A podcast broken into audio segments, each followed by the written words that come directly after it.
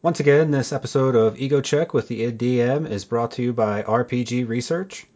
R P G Research is a five oh one c three research and human services, non-profit, charitable, one hundred percent volunteer-run organization. They provide music and role-playing game research and using collaborative music and games to help people improve their functioning and quality of life. They serve a wide variety of individuals, including those with A D H D, anxiety, individuals along the autism spectrum, and other at-risk populations, including people with brain injuries, depression, impulse control, and others in need of social skills development. You can find more information about R P G Research at r p g research dot com, and if you're interested to learn more about the organization, I had previously interviewed Hawk Robinson, the gentleman who runs r p g research dot com, back in January twenty seventeen on this podcast, so go back in time and check out our conversation. This week on the pod, I'm hosting Greg Leatherman. He reached out to me in a creative way, uh, which you'll soon hear about, and I was really intrigued to speak with him, and I'm very glad that I did, because I think we had a very interesting conversation, and my intention going into this discussion was really to listen and to learn and to hear what Greg had to say with his decades of experience playing role-playing games as a gay male. And he talks openly about that and how when he started playing role-playing games in the eighties, it was somewhat of a hostile environment playing role-playing games, and how that has slowly changed over time. We talk quite a bit about about these dynamics, his life, and his life as a gay man living in the Midwest. Uh, there's some interesting stories that he talks about, uh, which he ended up on the front page of the major paper in Minnesota, and he was unaware that that was going to happen. So that happened back in twenty thirteen and changed his life in some unfortunate ways for a span of time. And really, it's just, I think, useful to hear his perspective, which for individuals like myself who are straight, it's some things that uh, I take for granted, that things I don't have to worry about, that individuals like himself uh, do have to worry about. And I think for others out there, even if you're uh, accepting and tolerant and open-minded about these things, I, I think it's a very good conversation to listen to. And if you're someone who maybe is listening to this podcast and these aren't topics that you're usually thinking about, I, I hope you stay tuned, because I think he has valuable insight. And we also talk about uh, games and game design, and there's some love for fourth edition D and D, which always is something I'm happy to talk about. Uh, we talk about other systems, including their podcast that they're running on Tales from the Loop, or which they've run in the past, that I'm currently listening to. So again, I am really excited for everyone to experience this podcast, and you can uh, get in touch with me or Greg on Twitter. I'm at the I D D M, and Greg is at White Wing, and I really hope you enjoy the conversation. Thanks for listening.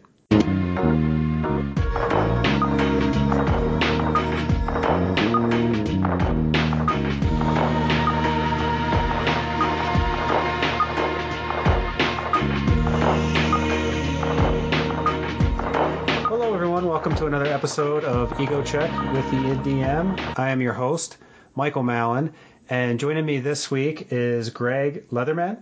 Greg is a founder of the VREcast, Very Random Encounters cast, been active on Twitter. You can find him at White Wing. And one of my favorite things that I just want to say right at the front of this episode is Greg had reached out to me last month and tweeted at me saying, I want to be cool enough to be on the I D D M's podcast to talk about gay stuff. It's life, true. Life goals. And that popped up in my feed and just hit on all of my buttons of like, yes, this person's going to come on the podcast and we are going to talk about gay stuff. I'm we really are. excited about this. So, Greg, welcome to the show. Thank you for having me. And thank you for reaching out. Uh, yeah.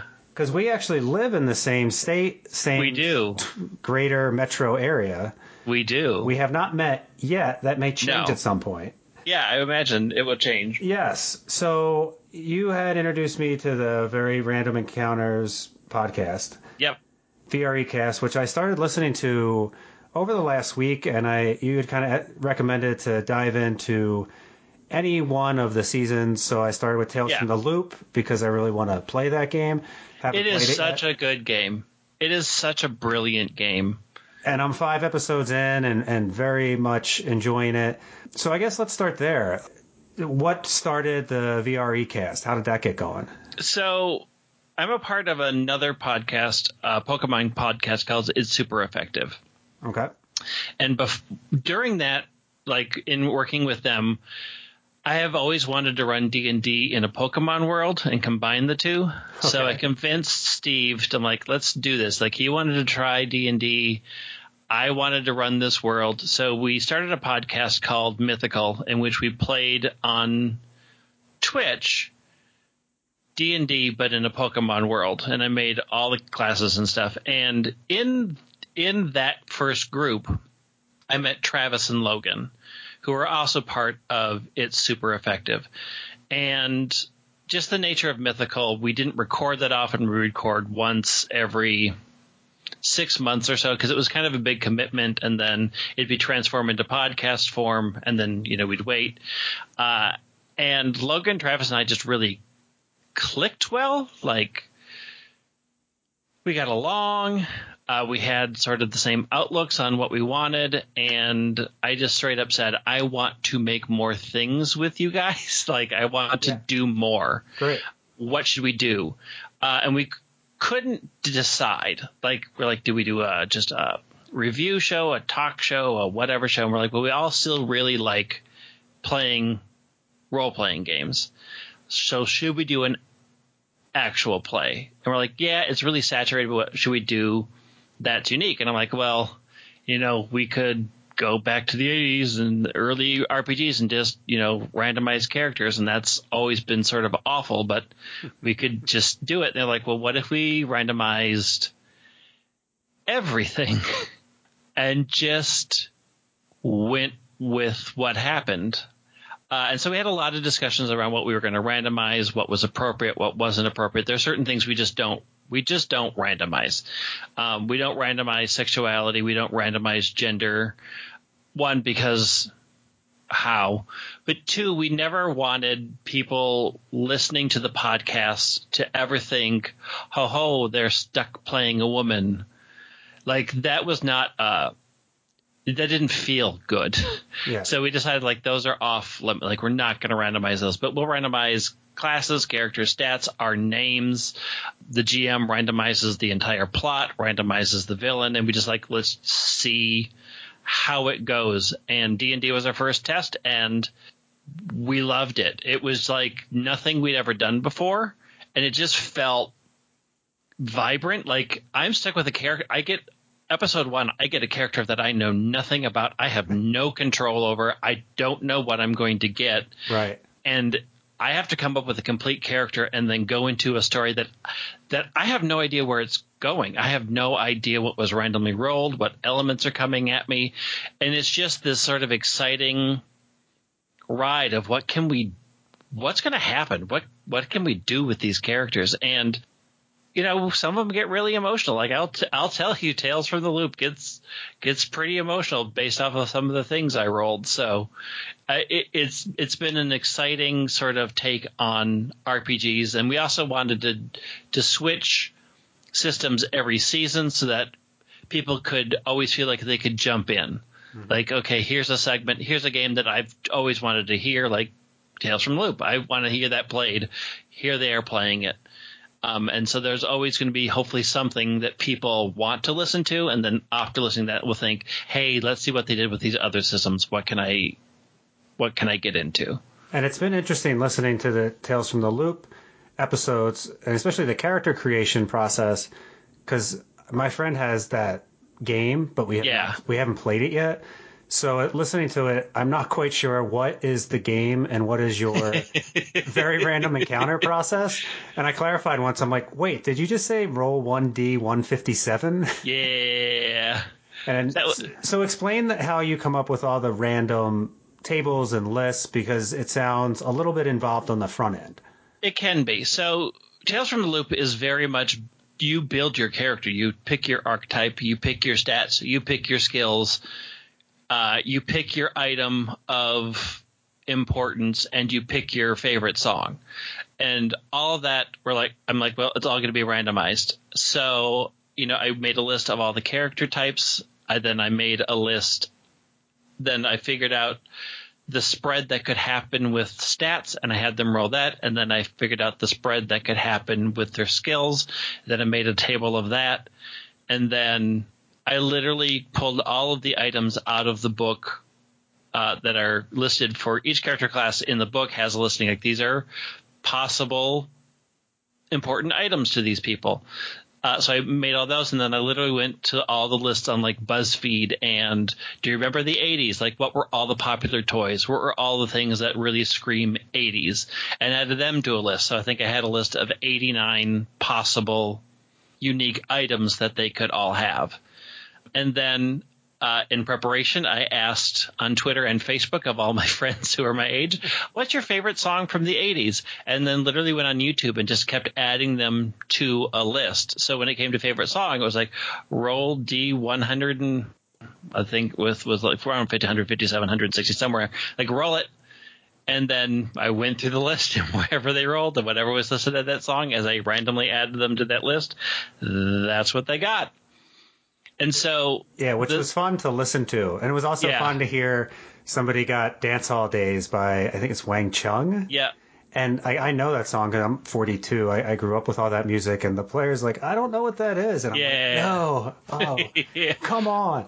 I mean, Travis just wasn't alive at all in the eighties. Um, so in fairness and, to him, that's a good excuse. Yeah. Uh, them. Uh, Travis is non-binary. Uh, My apologies. That's okay. Um, so, and that's part of also our makeup. We are on sort of the minority spectrum of things. Um, and so we play in those worlds a lot. Okay. Uh, and, uh, so yeah, like they didn't know what that, they didn't know anything about the eighties, and Logan and Lee were kids in the eighties where I was, you know, that was my teen years. That's my high school. So like the, I knew that setting really well. So I was excited to play it, and they were excited to play in a sort of remember what that was like, but in a in a slightly altered universe. Um, so it was a lot of fun. But like the game is very controlled. Like it's one of the game, and that's the thing that is hard about some game systems, because modern game systems are very much build the character the way you want, and we don't do that. Right. So like I had to figure out ways to effectively randomize Tales from the Loop so that they so that they could still have a complete character without having to make those choices. And with uh, the random elements, and like you said, coming into a game, you're not quite sure what you're going to get. And before we started recording, you were talking about coming from a theater background. And do the other players have similar backgrounds, or is it quite a variety? It's a variety. I think we all dabbled in theater a little bit. I mean, it's it's it's it's the safe haven for gays in, in school. It's theater. It's a safe haven for gays in a lot of places. Theater is. So I, we all have that sort of background a little bit. But we all have a stronger tie to role-playing games, and so we all know how to make a fun character, and we've played a lot. So it's a lot of pulling on that. And, you know, they approach it differently than I, you know, I went through, got a theater degree, so how I approach a character is very different than what they they do. But we all sort of – I've developed a lot of the improv skills as we've gone along. Like, here we go. I have to come up with a new voice. I uh, don't know who this person is. I have to figure out what their voice is. I have to figure out what their backstory is, and I got a week to do it because I just found out what my character is. And so the VREcast has been going on for two years now? Yeah, I think it's about two years. Yep. Okay. And you've been featured – I think uh, D and D had selected you for a Ravnica podcast yep. in the past, yep. and you're going to be one of the podcasts involved in the upcoming Descent. Yes. Which is exciting. L A, yep, out the live event out in Los Angeles. So, yeah, it's very exciting. So a, a live show, I understand? Yeah, so there'll be like the live celebrity shows, and then there's going to be an entire podcasting studio where all of us podcasters will be, and there will be of people who will be in there, like who can pay to get tickets to sort of watch all of the games as they're being done. So I guess we will have some sort of audience doing our podcasting stuff, which will be exciting. Um, there's a lot that's still sort of being figured out and factored, but it, it looks like to be – if people watch the stream of many eyes, it's going to be a similar type event. Yeah, was that just a year ago? Or is that... Yeah, it was just a year ago, I think. Okay. So it sounds like they're – well, I, I imagine they're going to try to do this once a year. I would with... guess. I mean, pattern pattern of two isn't necessarily a pattern, but it's a good hint uh, that they'll have like a major release of whatever their next arc will be, and they'll probably do a big event for it. So it's kind of exciting. And, and how long have you been playing games? The role-playing games is go back to teen years, or? Well, my first game was in nineteen eighty-one when I was eleven. Uh, so ever since then. Okay. And it sounds like you've played just about every system that's been out there, or have you stuck with just a few favorites? Um, I've played a lot. Like, most people don't realize, my first game was actually Gamma World, was not Dungeons and Dragons. I came to Dungeons and Dragons. So it was Gamma World, Marvel Super Heroes, D and D for me. Um, and then my brother and I also played Gangbusters and Star Frontiers and...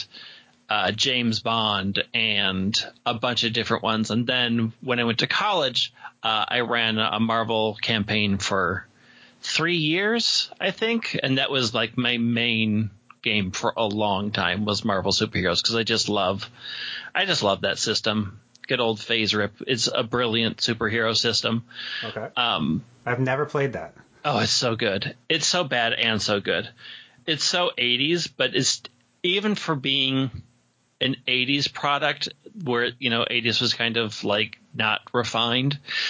It does so many things really well. The fact that it's just a percentile dice and every power is run off. Everything you do is run off that. And what you just hit green, yellow or red, and that tells you how effective you were.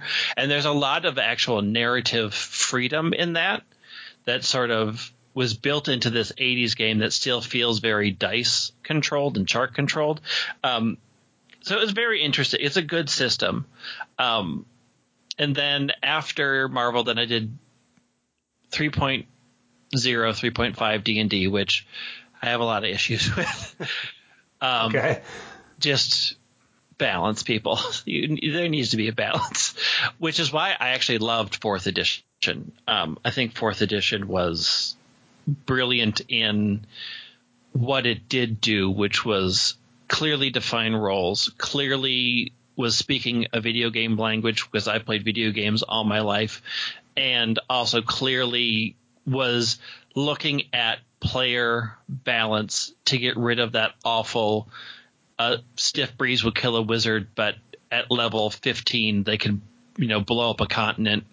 Whereas a fighter can kill anybody up until level eight, and then they are useless. Like, why are you here? So we have a wizard. Everyone was powerful right away. Yeah, and fourth edition was like everybody can do everything, and it speaks in a universal language. You didn't have to worry about spell slots. You didn't have to worry about so-and-so has a different set of rules, and so-and-so has this set of rules. Like, everybody could talk about what they could do in the same language, which made four E incredibly easy for both G Ms and for players. The issue being is it really needed that computer software that never showed up for the reasons that it didn't show up. And so, so many powers relied on the fiddly bits, and it was easy to forget the fiddly bits without something reminding you. So some classes felt less powerful because it was so easy to forget, well, I just put a minus two to attack on all these goblins, but I have no way of marking that. Um, and so uh, it was frustrating. Um, and combat could go very long. If you put soldiers in something, it was, they were basically just hit points to burn through that didn't do anything, but just sat there to make combat long.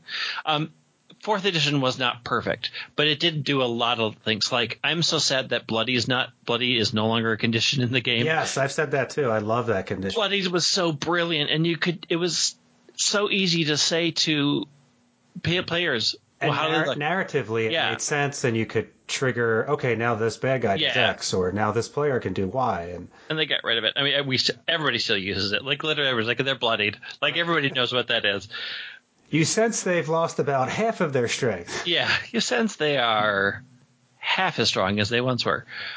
And, like, fifth edition, I think, is a brilliant edition. It It streamlines a lot of things. I can't believe it took us this long to figure out advantage and disadvantage. It's such an intuitive system.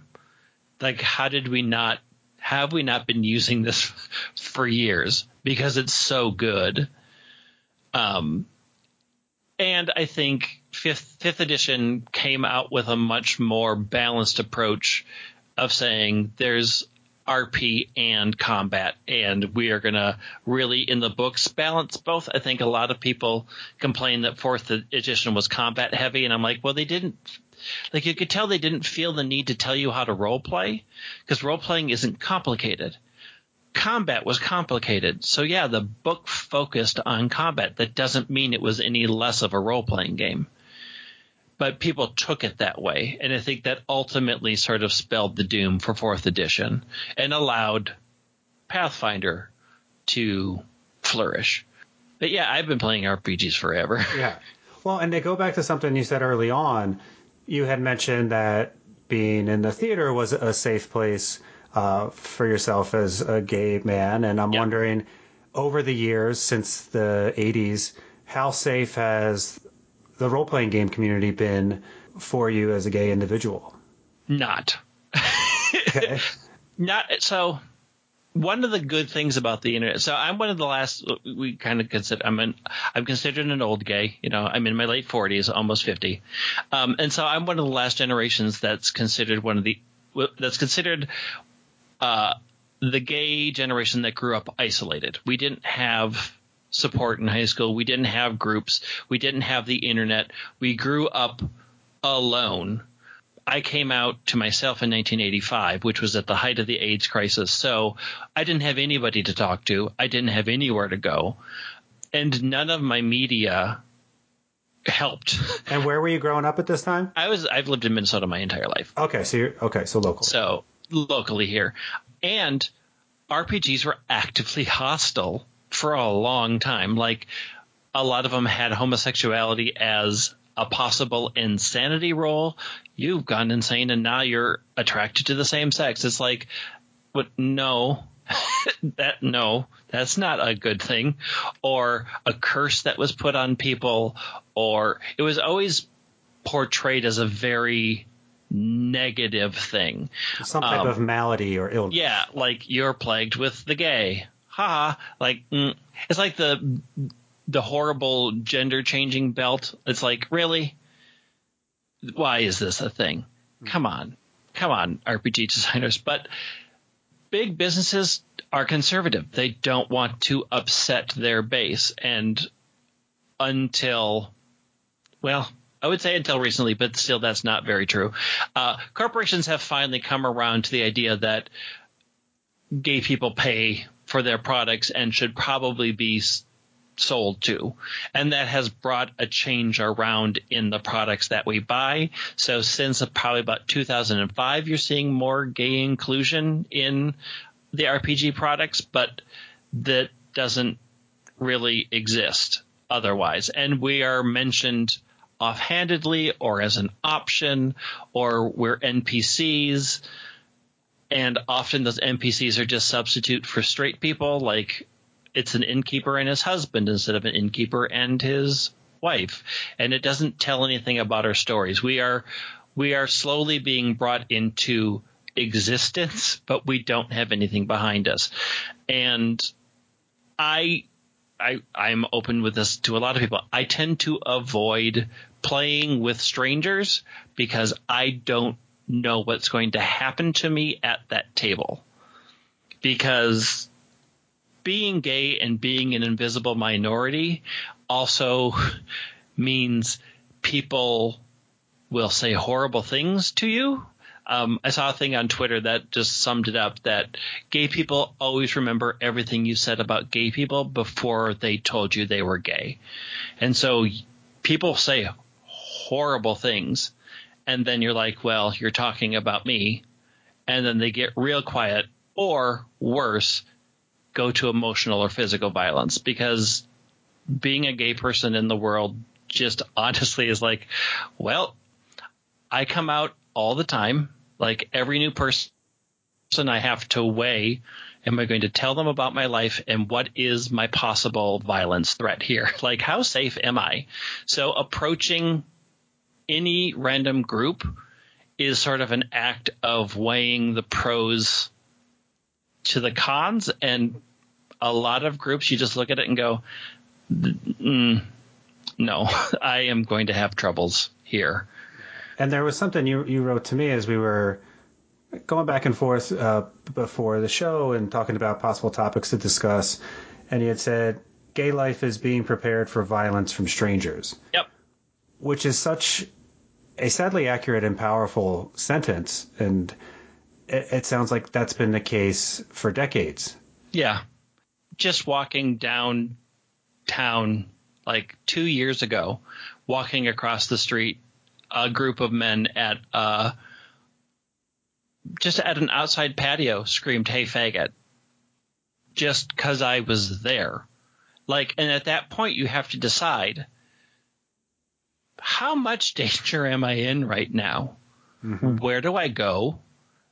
Are they going to, if I respond and defend myself, there are four of them, there's one of me, and I have no clue if anybody around here is going to help, because nobody said anything to them about screaming that out loud at a person on the street. And it's twenty seventeen. Like, right. You know, plus, as I said, I came out to the whole state accidentally. Uh, so yes, I was gonna, I was going to mention that. So um, there was an article in the Star Tribune, which is, I think, pretty much the biggest paper yep. in, in Minnesota, in the Twin Cities area. And front page, what was that, two years ago? Uh, twenty thirteen. twenty thirteen, so yep. so longer than that ago. Yep. Time's a blur. I have a two-year-old. Oh, yes. I can't keep up with... Time is a, yes. definitely a blur. So twenty thirteen, you're on the front page of the paper. Uh-huh. And you did not know you were going to be on the front page of the paper. Nope, did not. So how did that happen? So we were interviewed for the Star Tribune about... Now that same-sex marriage was legal, they wanted to talk to a bunch of people. So we did an interview and then heard nothing from the reporter for six months. Like, just figured, oh, well, the story died. Like, they ran everything they wanted to about it, and it was a dead story. Uh, and then the reporter contacted us and said, oh, you know, we've changed the nature of the article. It's going to be much more about the wedding industry and some other things around it. We still have everything that we're going to use from your interview, and we'd like to take uh, pictures for the paper. And at the time, at the very beginning, it was going to be just a feature in the variety section. I said, "Oh yeah." She's like, "Yeah, we just like to have pictures for for articles that are on the front page." And my brain said, "Oh, front page of the variety section," which right. is four sections in. So we go, we take pictures, we take pictures of the venue we're going to get married at. So we got married at the Mill City Museum, great museum. If you come, go visit it. It's fabulous. And when you're so, saying we, you're saying you and your partner. You're my, my my husband, Brent. And so we did that, and she's like, okay, great. It should be out in like a week or two. Um, and then it appeared online first, and it was on the front page of the online digital, which isn't unusual because news stories just tend up on the front line. So everybody had sent it saying, oh, look, you're on – the webpage. We're like, oh, cool. Nobody really reads the digital version because it was still twenty thirteen. And we're like, oh, cool, that's fun. And it will run off when new stories come. And so I went to work downtown. And as we're walking through the skyways, I'm noticing all these people looking at me. And I'm like, what's happening? What is happening? Because everybody has that look like, why do I know you? And I'm like, mm, something's weird today. And then my phone rang. My mom's on the phone, and she never calls me. And I'm like, Mom, what's up? She's like, why are you on the front page of the paper? And I'm like, what? She's like, you're on the front page of the paper about marriage. And I said, no, we were supposed to be in the variety. She's like, no, you are on the actual front page. And as I walked past all the convenience store, I looked, and there's my picture staring at me from the top of all these stacks. Above and the fold. Above the fold, like same-sex marriage, Greg Leatherman, my picture, and all these people looking at me. And I'm like, oh, boy. Life Every, just got a lot more interesting. Everything got more complicated. And about seven hours later, I removed my last name from most of my social media because I did not want to deal with it anymore. Um, because what kind, what kind of feedback were you getting? So there's a lot of feedback, you know, from people I know and people who are supportive. They reach out to you first, and they're very like, oh, it's so great to see you. Thank you for for standing up. Thank you for being so brave, which is like exhausting. And then the and then and then the things happen. The religious creeds, the the lengthy you're burning your you're all sorts of horrible things. You're attacking children. You're ruining marriage. You're destroying society from complete strangers who don't know anything about you, just find you and send you just awful things. And I'm like, and I'm done. I am going to make it harder to find me, because the more this happens, and the more people keep doing this and pointing out who I am, the more I can't walk safely. Like, the more I have to worry about if I go outside, who found me? I don't have a hard name to find. There are exactly two of me in the United States, so pretty easy to find. And so it was that moment of, I could be in really big trouble. I could be in a lot of danger right now. I don't know who's going to do what. Like, nothing happened. Like, I removed it. It died down. A lot of people – none of the threats were carried through. It was scary for a little bit. Uh, and, you know, eventually everybody moved on. You know, it became a thing. There were bigger fish to fry. But – for about a week, it was uh, I don't want to live this life anymore. I'm really afraid of all of you strangers. I don't know. I don't know what you're going to do to me, if anything. Well, and, and I think the idea of, you know, something else you had, you had talked about as something to discuss is the, the concept of safe spaces. Yeah. And you even said just walking downtown a couple of years ago, you know, twenty seventeen, that these things still happen. Mm-hmm. And we had a car stop. We had, we were walking our dogs, and a car stopped to scream at us. Like, I'm just walking my dog. But you felt it was necessary to stop and threaten me. It's like you still feel it's necessary to make me understand. Like, I haven't lived with this for forty some odd years now. That you could hurt me at any moment. Thank you for stopping to ruin my day. Thank you. But people sort of misunderstand what safe spaces are. Like, yeah. So what? So define that. So a safe space does a lot of things. Um, you know, I openly say that I pretty much only, I only have most of my social groups are all uh, people of the L G B T community. Um, all of my D and D groups are ninety percent or one hundred percent gay people, because not only do you – not only are you safe, like you, you are fairly certain these people aren't going to physically hurt you for who you are, but the bigger aspect of it is you don't have to be the educator, because every well-meaning person wants you to answer every question and help them understand and help them be a better person and guide them through this process. And you just want to play a game.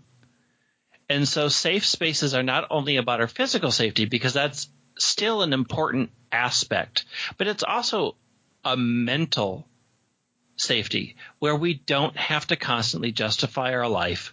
We don't have to constantly answer for who we are.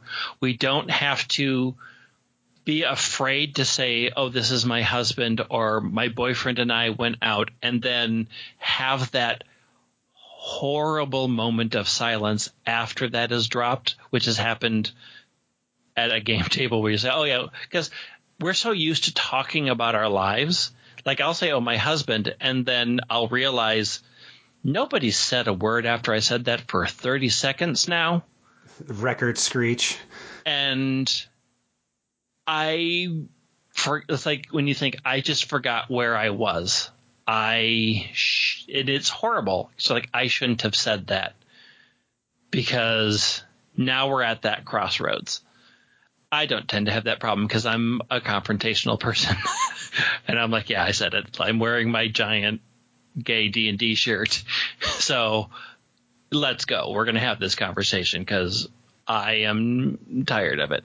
But that is a moment that when you're in a safe space, you just no longer have to – you don't have to change your pronouns. You don't have to think four sentences ahead of where the conversation's going. You don't have to constantly edit yourself. You don't have to constantly cut pieces of your life out because you're you just want to play a game. You don't want to be a part of a religious lecture. You don't want to be a part of possible violence. You don't want to be subjected to the lispy gay villain because gay equals evil. Like you just you don't have to worry about that when you're with people who are at least on the same page. We, you know, we all have wildly different views, but at least in that section, I can talk about my husband and not get the silence, not get the stares, and not get the questions.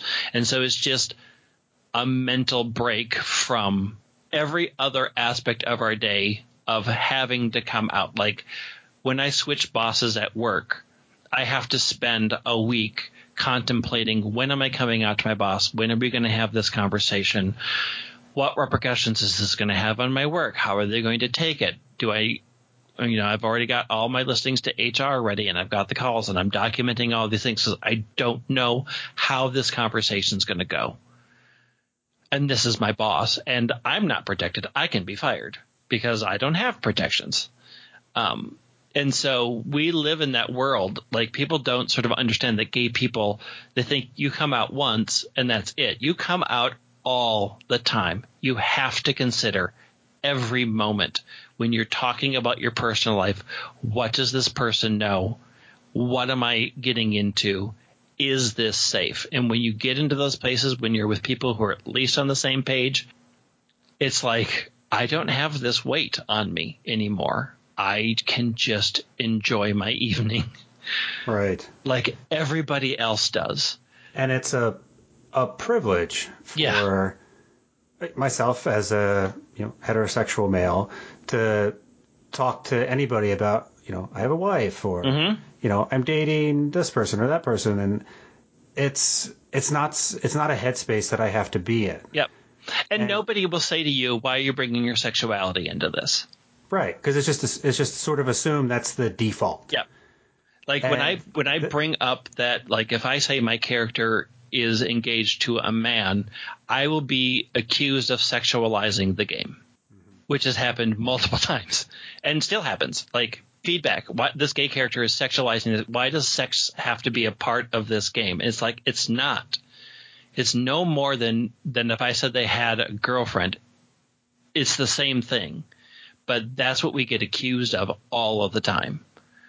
And it's frustrating. Yeah.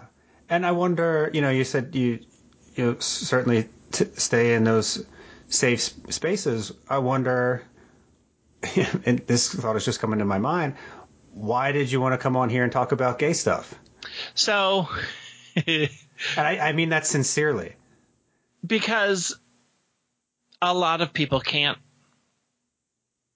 A lot of people just can't get out of the safe space. Like I I don't have a problem being the educator. I sort of realized that a long time ago. I also realized that I spent a long, dark time alone.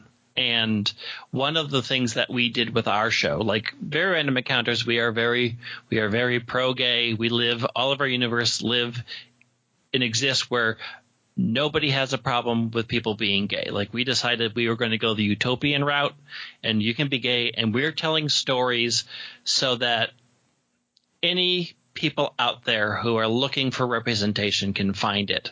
Mm-hmm. And there's a lot of people who live in fear, who think they are alone in this world, and you're not. And I think it's important for people to stand out and say, hey, this is what we see in the world. Here's where we are. You're, you're not alone. We exist.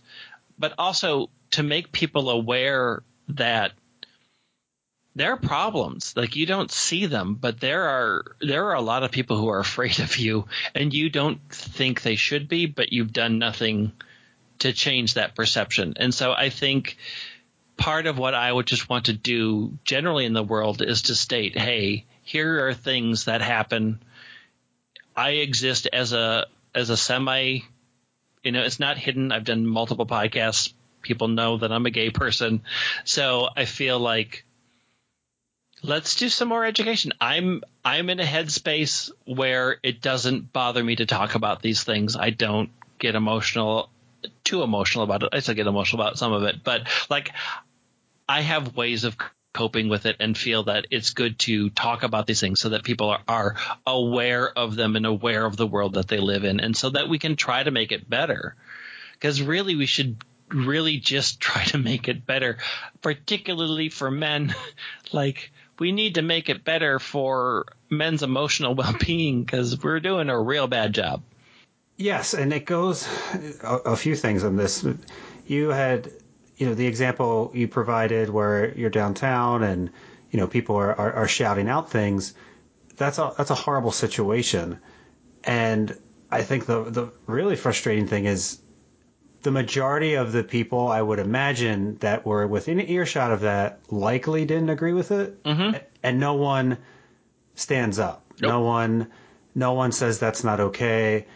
And I think that is a big concern, where it's almost, it's like this silent majority. Mm-hmm. Where I, I think, you know, definitely in, in my circles, and people are, are gay friendly and, you know, are very, um, I don't want to say accommodating because that sounds dismissive, but are accepting. Yeah. And at the same time, they're not out on marches. They're not confronting this sort of day to day aggression, microaggression that happens. It's almost like people are assuming, like, well, it's twenty nineteen. This stuff doesn't happen anymore. We've moved on. It's fixed. Everyone's fixed. They all can get married. It's fine. Yeah. Like, and I think this applies to racial issues as as well. It, like, it, us it, folks in privilege need to do more. Yeah. It happens to women. Like, yeah, it's so it's so hard because, like, a visible minority, it has completely different sets of problems than the invisible minority, and when you got the combo of both, it's like, come on. Like, women and people of color get it right. Like, they can't hide from it. Mm-hmm. Um gay people, you know, bless you if you can pass. You know, those people just can sometimes float through and just be like, you know what, I pass, and I don't have to deal with it, and I I will just keep this a secret inside me that will slowly rot inside me because I'm too afraid to bring it up, and I don't want to invite violence into my life, and nobody suspects. So I can pass. And being able to pass is such a weird privilege um, that, like, I have and haven't benefited from throughout my life.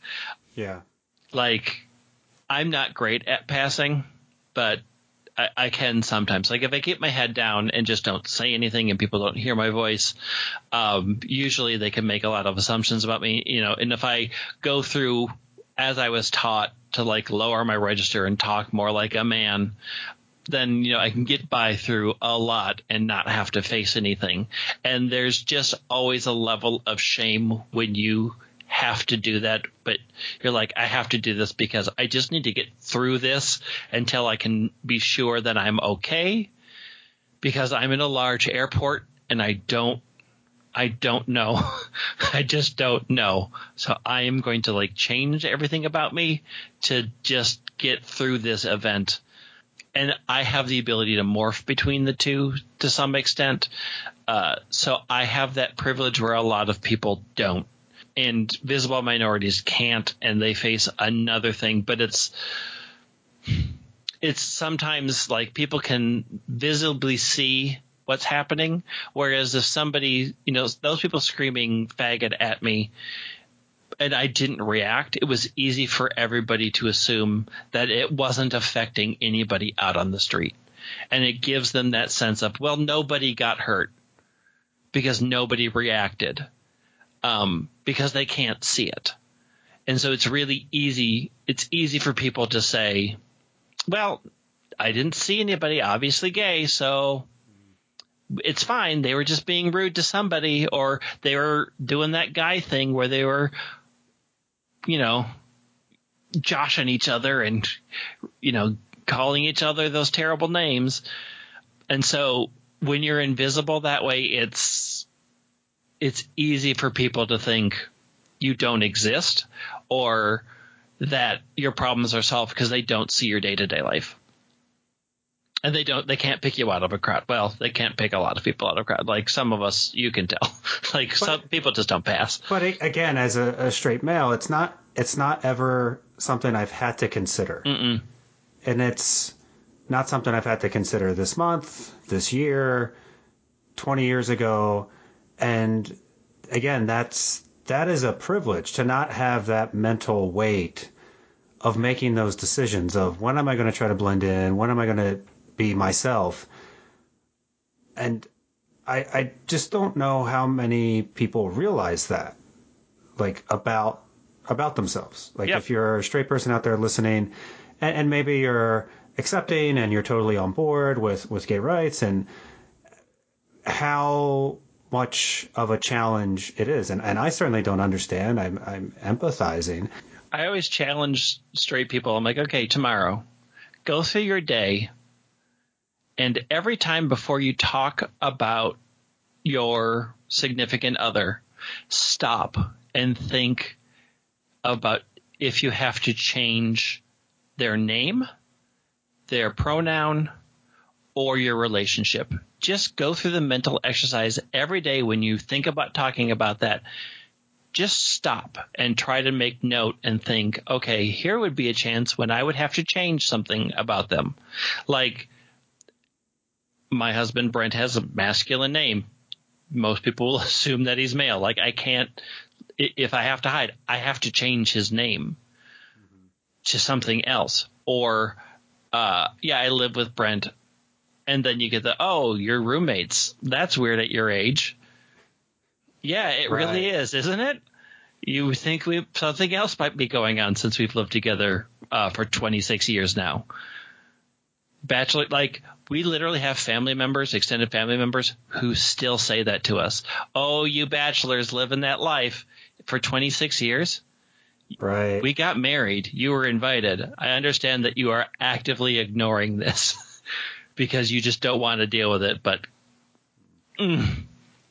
Well, two two topics I want to th- touch on, and one you kind of hinted at earlier, but the, Talk, to kind of return to the role-playing game space for a bit, you talked about things changing and hopefully things improving. Um, you talked about playing a lot of D and D, and I, I certainly think with fifth edition there's been efforts to be more aware mm-hmm. and assertive. I mean, that's um, that's Jeremy Crawford's direct yes. influence. Good. I yeah. mean, I love Jeremy. Jeremy and I have known each other for, for many, many years.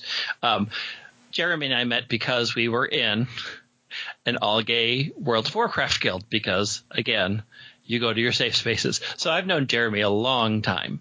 Um, and so I was very thrilled that he was a part of a major role-playing game to bring about some of those changes. Yeah. Like, and for those of you who don't know, Jeremy Crawford is the game's lead rules developer. Yeah. yeah. Great, great guy. I love Jeremy. And so, so what? How have you received the, the changes or developments, evolution, however you want to describe it, in, in recent years from the published content? It's getting better. you know, I, I think we are still at a point where gay experiences or or gayness is laid over what could easily just be a straight experience. Like, there's not a lot of nuance. Um, it's still uh, these gay innkeepers, or this prince has lost their betrothed, and that betrothed happens to be a another man. But it's still very much the here is the straight experience where you get married to one person and they are in love with each other and they exist as a couple. Um, and there's no sort of ambiguity around that. Like, part of the gay experiences is figuring out who you are, and a lot of games still have not touched on what that experience actually is like, um, particularly when you're having to figure out, how do I fit into the society? What is my role? Um, and I think for like a major flagship game like D and D, I think it's probably more important that they start to present what we consider the idealized world, where gayness isn't a problem. It never has been a problem, and they just exist. And I hope that we'll start seeing more variations of that, where, you know, the gay couples are existing, major gay N P Cs exist and are are part of their life, and you get sense into that. Like, we are getting there. It's just, bottom line, companies don't want to ruffle too many feathers, and there's an unfortunate vocal minority that just doesn't feel that we should be, again, injecting sex into our role-playing games. Um, and so they have to toe a very careful line. Um, you know, Pathfinder's gotten a lot is a lot looser. They don't have a huge flagship. They have a wider variety of gay characters, which, again, kudos to their designers for doing a lot of iconic things with those characters. And I think we're getting better, but we're still in where we were in the infancy of media, where a lot of gay characters are still used as lessons for straight people. Like, hey, they have a, a rough life. They don't fit into society. Oh, they're sad. Oh, they got killed for being gay. Like, those stories are still really prevalent, and they're important, but they shouldn't be the entirety of what we're doing. So I'm happy that, like, D and D is at least starting to go down towards the idealized world view, which I think ultimately will help everybody, because I think it's important for people to become really comfortable with gay relationships so that they can tell the difference between a gay relationship and two men that are friends. Two men that have been living together for twenty some years that have quite the bond. Yes. Versus a married couple. Yeah. Well, it touches on something else that we were going back and forth about, it, and you hinted at a few minutes ago, just the idea of male role models in general in, in popular media over the years, certainly, you know, in D and D, but in T V and film, and how affection and friendship between male characters has been displayed and interpreted over the years. Yeah. And we were going back and forth about, well, what are good examples of male characters who have an affectionate relationship that does not have any type of sexual connotations. Yep. It's not a lot. It does seem like a short list. It's not a lot. Where it's not played for laughs, or it's yep. not joked about. Yep. And it just happens to be uh, two men who are friends, who are, have a bond, and they're affectionate. And, and that's that. Yep. Not a so, lot. So go. like, so like, and we we asked. So there are a few. Um, one of the, like, the tough thing is, like, everybody points to Lord of the Rings because R P Gs, and it's like, it's really sad that we have to look to a story based off of World War One, based off of a man's experiences of men bonding together in a terrible war, because there's still that hint that the affection and closeness comes because of tragedy, and we still live with that aspect that men only express affection towards each other after tragedy. Or part of trauma. Or yeah. part of trauma. That it just can't happen in real life. Um, the other thing is, like, there have been some better examples. Like Logan brought up Jake and Finn, which I sort of – I get from Adventure Time, but also they're brothers. So there's that sort of tint like, well, they grew up together and the rules are different for family than for strangers. But one of the good examples is – recently, like Last Airbender, Aang and Sokka have a very solid, good friendship that's supportive, and they do share affection and say affectionate words towards each other and portray that. And that was in like twenty ten. Like it took us that long to get there. You know, we went through that horrible no homo phase where people would say, I love you. There's that whole like, I love you, man, no homo. Like, really? That's just bad. Yeah. Like all the bromance movies. Yeah. Oh, God. I hate the term bromance so much. Like the fact that we have to label close male friendships as being romantic because that's the only way they can exist. But a manly romantic is like, why can't they just be friends? Like, why isn't that just what friendship is? Mm-hmm. Like, we don't we don't label two women having a close friendship as cismance. Like, yeah, the that fact sound, that just sounds awful. It's just awful. But they're just but like women are allowed to have um, like are allowed and expected to have emotional friendships like that. And when they break that norm, if they have, you know, more masculine, quote unquote, friendships with people, people are just as upset about it. But like men suffer a lot because emotions are bad for guys. That emotions that aren't anger are bad, and we're not supposed to have them. Like, I can't tell you how many like children's books that were like, oh, little Bobby wanted to cry, but he didn't because he endured the pain, like, or he could have just cried. Like, I cry all the time. Like, it's fine. We're I will all... say, having a two-year-old, and it, it, certainly where my sensibilities lie, the books are better now. They're better now. Yes. We're getting there. There's, there's a lot of books, and just my, my wife and I, it's like the little, the little book of feminism. You know, there's all these books about... you know, what makes a family, and yep. Some children have two daddies, some children have two mommies, and like there's a lot of books like that that exist now that probably in the you know seventies and eighties they were they weren't out there. We didn't. So I always say this. I always say to people, gay people didn't exist in the seventies and eighties. They were like unicorns. Like, oh sure, I've heard of them. I've never seen one. Right. You know, and then like the eighties happens. Like, oh, I've seen them. But they're dead. So, mm.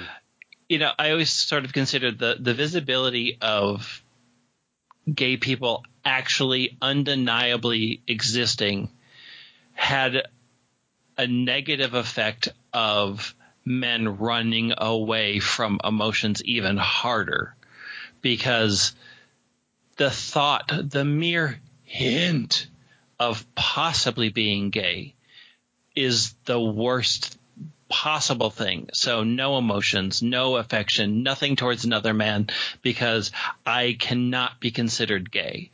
And it's like, you can and not be gay. Like, you can be affectionate and have emotions. Like, we are a complex society. You're allowed to have that. But there has been such a societal and media push of men don't exist that way and shouldn't. Um, that I think is an even bigger problem. It's why I think not only does gay representation matter for all the gay people, but gay representation matters for all the straight people, so that you can define and learn what a gay relationship looks like versus what two men who are affectionate towards each other in a friendship look like. Like they're they are different things. We can tell when a straight couple's married and in a relationship, and when a man and a woman are just friends. Like, we need more of that across the spectrum so that people can have those eyes and can say, it's fine that all of these things exist and we are just not there. And it's so hard to look at media. Like the other day I was lamenting, I'm like, I just want to find stories of two men who are friends and are affectionate towards each other, who support each other, who maybe even say, I like you. And it is next to impossible to find. That's not a joke. Or part of Godzilla just destroyed our entire city and country, and we're the last two people who survived. Oof, that was a loss. I love you. Like, you know, it's hard. And I think it does such a disservice to teaching men that it's okay to feel and to have a close friendship, because having lived in isolation and pulling away from society, I know the damage that can do to you. And straight men are are doing that, where they are relying on women to fill their social needs and emotional needs. And that's not fair to women, and it's not fair to the men that are doing it. Like, you should be able to get that met somewhere else, and our media just refuses to show what that looks like. It is so frustrating. I've had conversations with with friends, not about this specific topic, but just this idea of, like, what's taught in schools, and, like, where do you get your education about about sex, about racism, about history? Like, where do, where does that information come from? And it's sort of this debate of, like, well, school should only have their lane, but really it should be up to parents. And my thought is, well, a lot of parents aren't equipped to handle or to have these conversations in the first place. So it's almost like this trickle down of ignorance is a strong word. Um, no, ignorance is a fine word. But well, see, the, I, I, it, I do think I do think something systematically. I think that's what it comes down to. That there's these systematic issues. Yeah. That well, I mean, not one or two people are going to change it. Like, everyone needs to acknowledge, look in the mirror and be like, I'm part of this process. Yeah. Well, it's the same. It's the same problem we talked about earlier. You're relying on parents who are unaware that the problem exists to address the problem. Like, you're asking people who are steeped in the problem to address and change the problem with tools that they have not been given. School should stay in its lane. That lane is education. This is part of that lane. You teach us about society. You teach us about history. You need to teach them about all of history and all of society, and not – the goal of school, in my view, is to prepare them to enter the real world, and in the real world, gay people are going to be your coworkers. And if you don't yeah. know how to handle them, you're going to get in trouble real quick, because if they're like me, I'm going to call H R and get you on, on a report, because I won't tolerate it. Well, and I have this background in, in psychology, so I – have learned about all these social psych experiments where if you dress a baby in pink, everyone treats it as yep. a, a girl, so they're all touchy-feely with it. And if you dress the same baby in blue, they're all rough and tumble with the baby. Like, so maddening. It's, and I have this awareness of, you know, you walk through Target and they have all these cute little mm-hmm. toddler clothes. It's like, you know, lady killer. And I could put that on my son. It's like, I'm not going to put that on my son. Well, also that... That, to me, is a problem, and I imagine for many people, they don't think twice about it. No. It's like they don't think twice when you ask a th- uh, kindergartner, do you have any girlfriends in your class? Wink, wink. Like, but if if we say that a kid at that age thinks they're gay, how could they possibly know? I'm like, you just assigned them their future wife, and they're five. But you have no idea who this child is, but you've already – because that's acceptable in our society. Like, it's fine to romanticize our children, but when it comes to gay relationships, all you can do is sexualize gay relationships. You, you people don't romanticize or understand the romance behind gay relationships. They refuse to see it. Um, like people like, what's your gay life like? My like, gay life is real boring. It's a lot of making dinner and doing laundry. It's, it's a lot of different, like we, we got our patterns. We go get groceries. We we go out on date nights. We make time for each other. The only thing is, is we don't have kids because we don't want them. Yeah, and I have uh, you know family who uh, a same sex couple, and they have uh, a child and yep. a boy, and like their life on a day to day basis, it's like running the child to school and to activities, and it's it's the same, but it's it, not right. Right. It's the same. It's the same, it's it's the same plus baggage.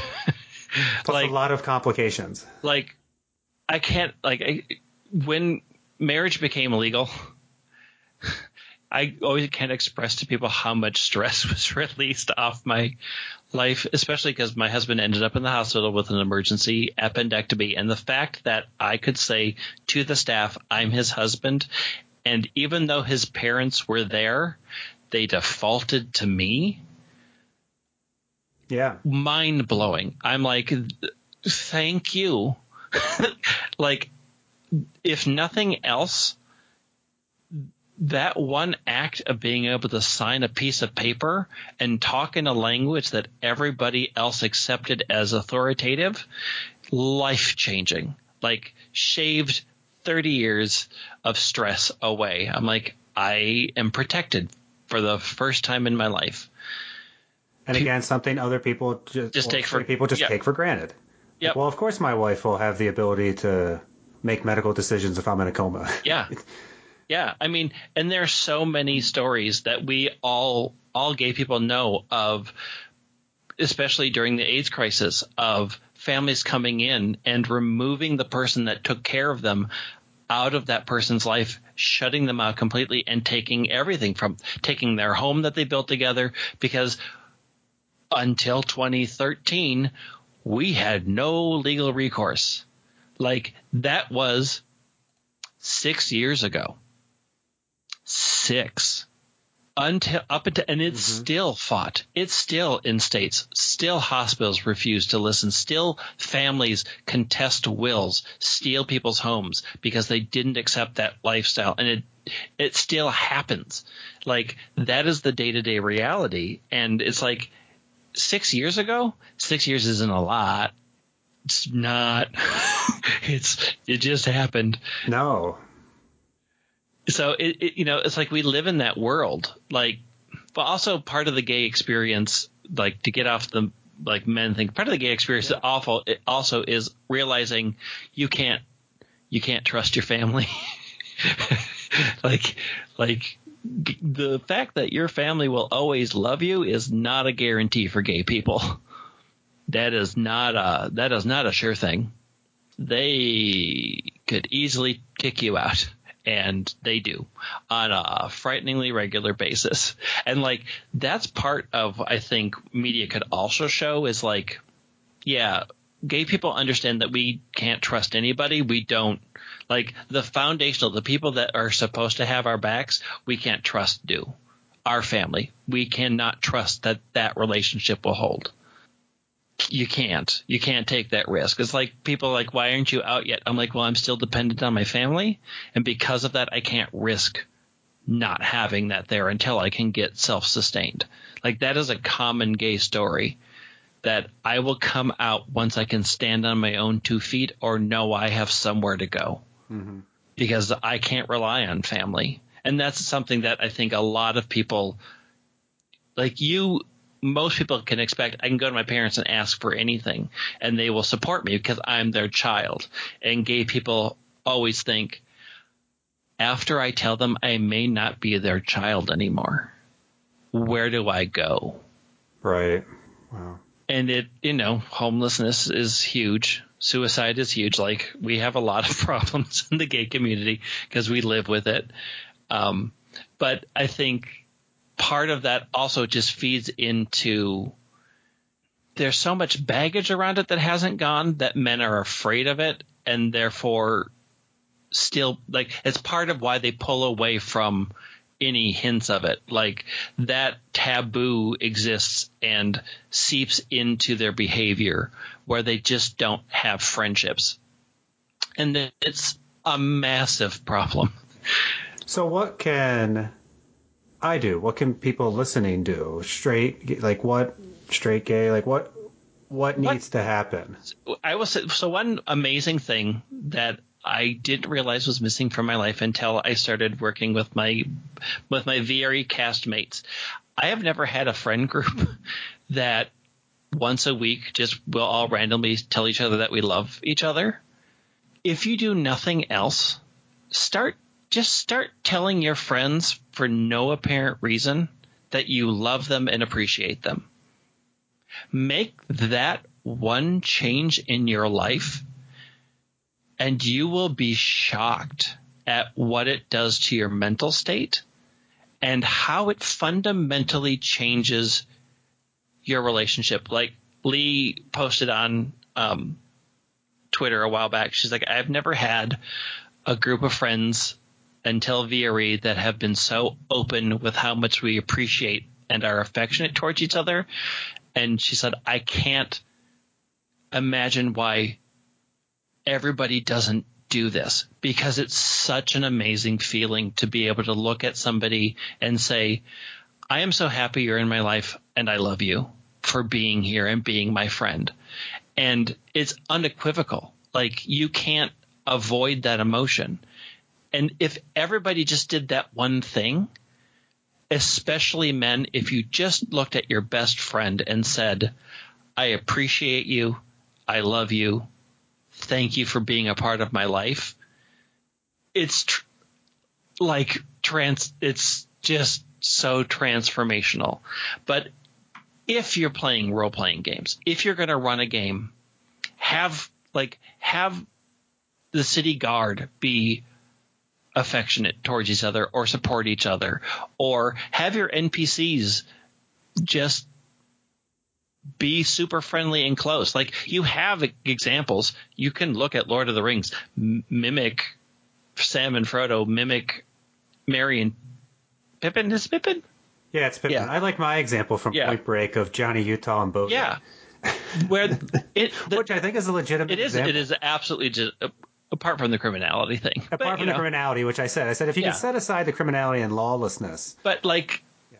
you can you can have that. You can have an N P C. You could have a male N P C be affectionate towards a person's P C, that you're friendly, and not have it be romantic, not have them hit on it, but just say, hey, I support you. I got your back. If you go, if you go in there, I will be there to support you. Like you can use those to ex- to display what male friendship should be, and it's super simple. And don't back away from it. If the person balks or makes a joke out of it, don't don't back away from it. Like, oh, I was just kidding. Like, no, stick with it, because if we can sort of teach men at the basic level, it is okay to express affection and appreciation and have those emotions of I'm happy you're in my life. That alone will start to change things. Also, don't don't be like, even if you just reskin a straight couple as a gay couple, it's still a, it's still a good step. Like you can just have them be there. I always laugh because, you know, people play D and D, suddenly become medieval historians screaming for accuracy when a gay couple is introduced. I'm like, okay, we just had a man shoot a fireball out of his fingers and blow a dragon out of the sky, but now we're going for historical accuracy because there's a gay couple? Like if a man can blow a dragon out of the sky by whispering a word, two boys can kiss. It's fine. One would think. One it's would fine. Think. It's fine. It's fine. We've existed throughout history. We've been here for a real long time. It's it, we weren't invented in the seventies. I, I promise. We've we've we've lived throughout history. Yeah. Uh, w- with various forms of success. What you had set an agenda for coming on the show. Yes. And I wonder, did, did we did we hit that agenda? I sure. We went all over the place. We covered everything. I mean, I could run a series with you about all of these things, about representation, about all this. But I think as long as we plant the seed of we need to change, we need to change for men's own good how they approach positive emotions. and we we are social creatures and we live by our stories. So if we start telling stories that have male affection and male friendships that are meaningful, that aren't a joke, we can start getting rid of a lot of the problems that really plague men. Men are very isolated creatures, and it's getting worse. And I don't care if you never have a gay person in your campaign. You know what? You'll if you come at my table, spoiler alert, there's going to be gay people in my campaign. But if you just have two friends that are solidly friends and you are willing to tell that story, great. It's a, such a strong foot in the right direction. Yeah. And I wonder from, you know, what you were talking about before with staying in safe spaces and almost like, you know, staying in that lane, a bit of a selfish question, but why was I a safe person to reach out to? You weren't, but I took a risk. Okay. I mean, so I looked, believe me, if you don't think I didn't scour your Twitter feed and then try to find your real name and then scour Facebook and every aspect of Google to see who you were before I jumped into this, you're fooling yourself. I do my research. Like, I know I will look um, and say, what it, is this a, an avenue? Is this is this a good is this a is this a person I can at least have a conversation with? And yes, I did. Like, I looked at your body of work. I looked at where who you were. I looked at the things that you've said. I and at least said, you know what? Even if we get into an argument, it will be an argument on X level, not a gutter level. But, you know, that's that's part and parcel of what I do whenever I interact with new people or I'm going to put into a new situation or I have to contact somebody. I'm digging to see what can I what can I find. I'm going to go in prepared. So I did my research.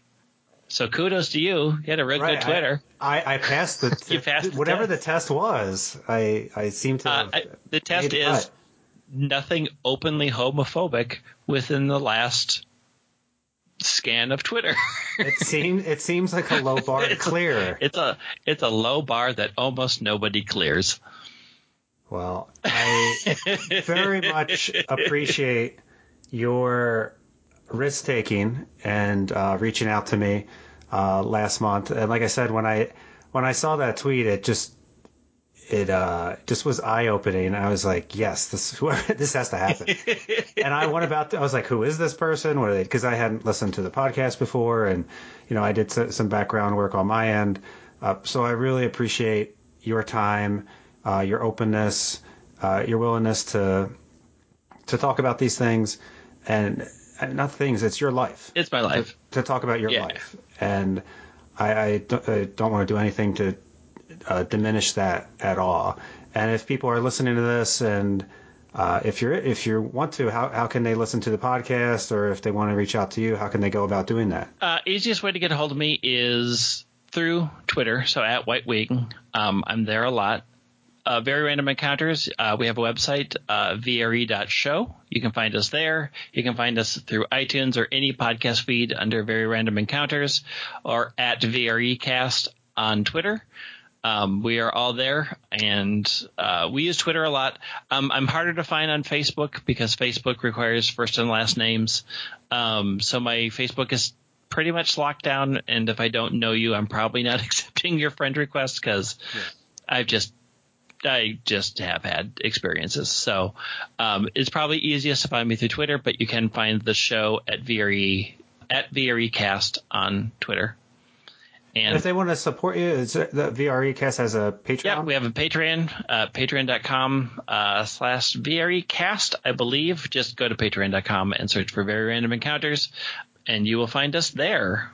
Excellent. And they can – is the uh, the episode, The Descent, is that going to be taped and that'll be up? Is videotape or podcast I, form? I believe the podcast will be released in their – feed at some point. I don't okay. like a lot of those decisions haven't been made yet, or if they have been made, they haven't told me yet. So okay. just watch Wizard Space uh, for more information. And as soon as I know, I'm plastering it all over Twitter. So yes, I'll be like, hey, here I am. Follow White Wing and you'll definitely yeah, hear you'll about definitely that. hear about it.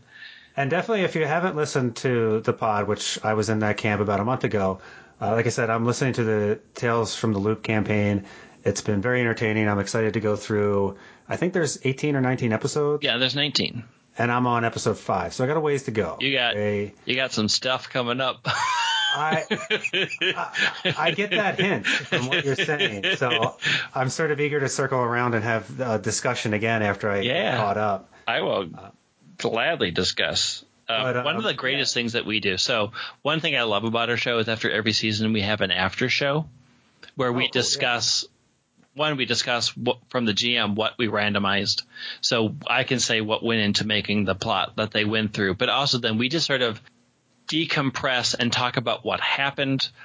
Like Call of Cthulhu is also one of our series. And I made some choices in Call of Cthulhu that I didn't tell uh, my team about. And the results were way better than I expected. But also like like people point to that episode, which we all in V R E call the episode, as just like one of those things that like it's like we captured lightning in a bottle with that episode. Um, and we've touched very close to it since, but like we talk about that in the after show, like how did that happen? All of our fears going into what happened in that episode. And uh, so it's it's really nice. I, I, I love our after shows because we get to sort of decompress our feelings around, you know, the characters that we played, what we thought, what the G M thought, and then we take uh, people's questions and answer. So um, it's one of the one of the things I love about our show is that after every season we decompress. Yeah, and I think that'd be a good idea just for groups to have. Yeah, there's a lot of talk about a session zero and laying the the foundation for our campaign. But I think when you do finish an adventure or to, to have a session where you just debrief. Yeah. Like after an arc, be useful. Like just, you know, for long-term campaigns, sometimes you need to have a conversation like my character's motivations and desires have changed. And everybody needs to be aware of that, because when you start pulling a group in a different direction, people are going to resist. So it's really good to have moments where you say, okay, let's let's have a session zero point one where we recalibrate where where we're all at, uh, so that, you know, we can eliminate the sort of weird tension that builds up, because um, it does happen. Like you're telling emotional stories. And so it's always good to just sort of take a break and say, hey, let's chat about where we're at and make sure we're all on board. Excellent. Well, I hope uh, – well, let me know if you're up for a uh, another conversation. Absolutely. In the future. Absolutely. Uh, is, I think, enjoyable. I appreciate you reaching out. And, uh, yeah, don't hesitate. If there's other stuff we should be talking about, let me know. Oh, sure. Yeah, Twitter. I mean, I, I'd love to come back on. This is fun. And I want to be on that Star Wars stream so bad. I want to play my Jedi Jawa so bad. Let me let me play Star Wars. I've only ever gotten to run Star Wars. Let me play, people. Let me play Star Wars. Oh, are you talking about what uh, yeah. U K and I were discussing? Just yeah, recently? I want to play Star Wars. I never get to play Star Wars. Yeah, that sounds fun. I, I I'm hoping I can cajole him into into doing that for, for us. Yeah, put me on it. I will. I will let him know. Put me on it. I have a video camera. I think, well, I'm gonna I'm gonna sign off with this because it was like the the cutest thing in the world. My my son today, I was changing him, and he said something, and I had to do a double take. I'm like, "What did you say?" He's like, "What what Chewbacca bite me?" I'm like, "No, Chewie's a friend. He won't bite you. He, Chewie bite me? No, no, no, no. He's he's he's okay. He's a friend." And he's like, "Okay," and he, he was calm down by that. So just, Star Wars story for the day. Just don't cheat in hollow chess and you won't get bit. Right, yeah. And there, I could have gone the whole like sarcastic, like, well, he would rip your arms off. He would you rip your arms careful. off. He's got child nightmares for years exactly. about Chewie. Uh, he's, he's scared of the alligator at the Mall of America. So. I don't. I don't blame him. He was all excited to go there, and now all of a sudden, like, he's yeah. just like, scary alligator. Like, all right. Yeah, that happens. I was scared of dogs, and then my mom's like, nope, we're getting a dog. We'll, we'll skip Rainforest Cafe from now on. Or, yes, we'll just, we'll which is wise. Rainforest Cafe is kind of a bit of a yeah. – it's a bit much. Well, we are getting far afield, but uh, thank you once again. Thank you for uh, having me on. Really appreciate it, and I'm sure we'll be in touch. Sounds good. Okay, thank you, everyone, for listening to my conversation with Greg Leatherman. I really appreciate his willingness to reach out to me. I'm glad I passed his litmus test, uh, which seems like a low bar, and I, I hope other people out there on Twitter are kind of thoughtful about the things they write and how they might impact people. So really appreciate his willingness to, to come on and talk about these subjects, and I'm very appreciative of everyone out there who listen to the entire conversation. Uh, once again, you can reach Greg at White Wing. Uh, you can reach me at the I D D M. Also want to thank the sponsor of today's podcast, uh, R P G research dot com. Definitely go to their site, check out their services that they provide, including um, a real good list of a lot of the peer-reviewed research that's been done over the years that demonstrate the positive effects of role-playing games on individuals, which I know I've interviewed some other folks in the past about that topic, and they're really doing some great work. One of the best ways you can support this podcast is by subscribing on iTunes or Podbean or wherever you're getting your podcasts at. And if you have the time, a free way to support the show is to share it with other people, to give us a review on iTunes. Always appreciate that. And if you are more interested in getting involved in supporting the podcast and some of the other creative things I do, you can check out my Patreon site. It's patreon dot com slash the I D D M. And as you heard Greg talk about, they also have a Patreon for their VREcast, and you can find that on Patreon too. Been really enjoying their podcast. And since recording that episode, I've listened to several more installments of the Tales of the Loop campaign. I think I'm into episode nine or ten at the moment. And he is correct. It does go in some interesting, emotionally laden topics, and I imagine that's just going to continue to accelerate. So I'm curious to see how the final half of that podcast season turns out. Uh, so give that a listen. Uh, once again, thank you for your time, and we'll be back in the future. I have some other guests uh, in the process of being lined up and scheduled. So, um, you know, subscribe to the feed, and when new episodes come out, you'll get notified. Take care.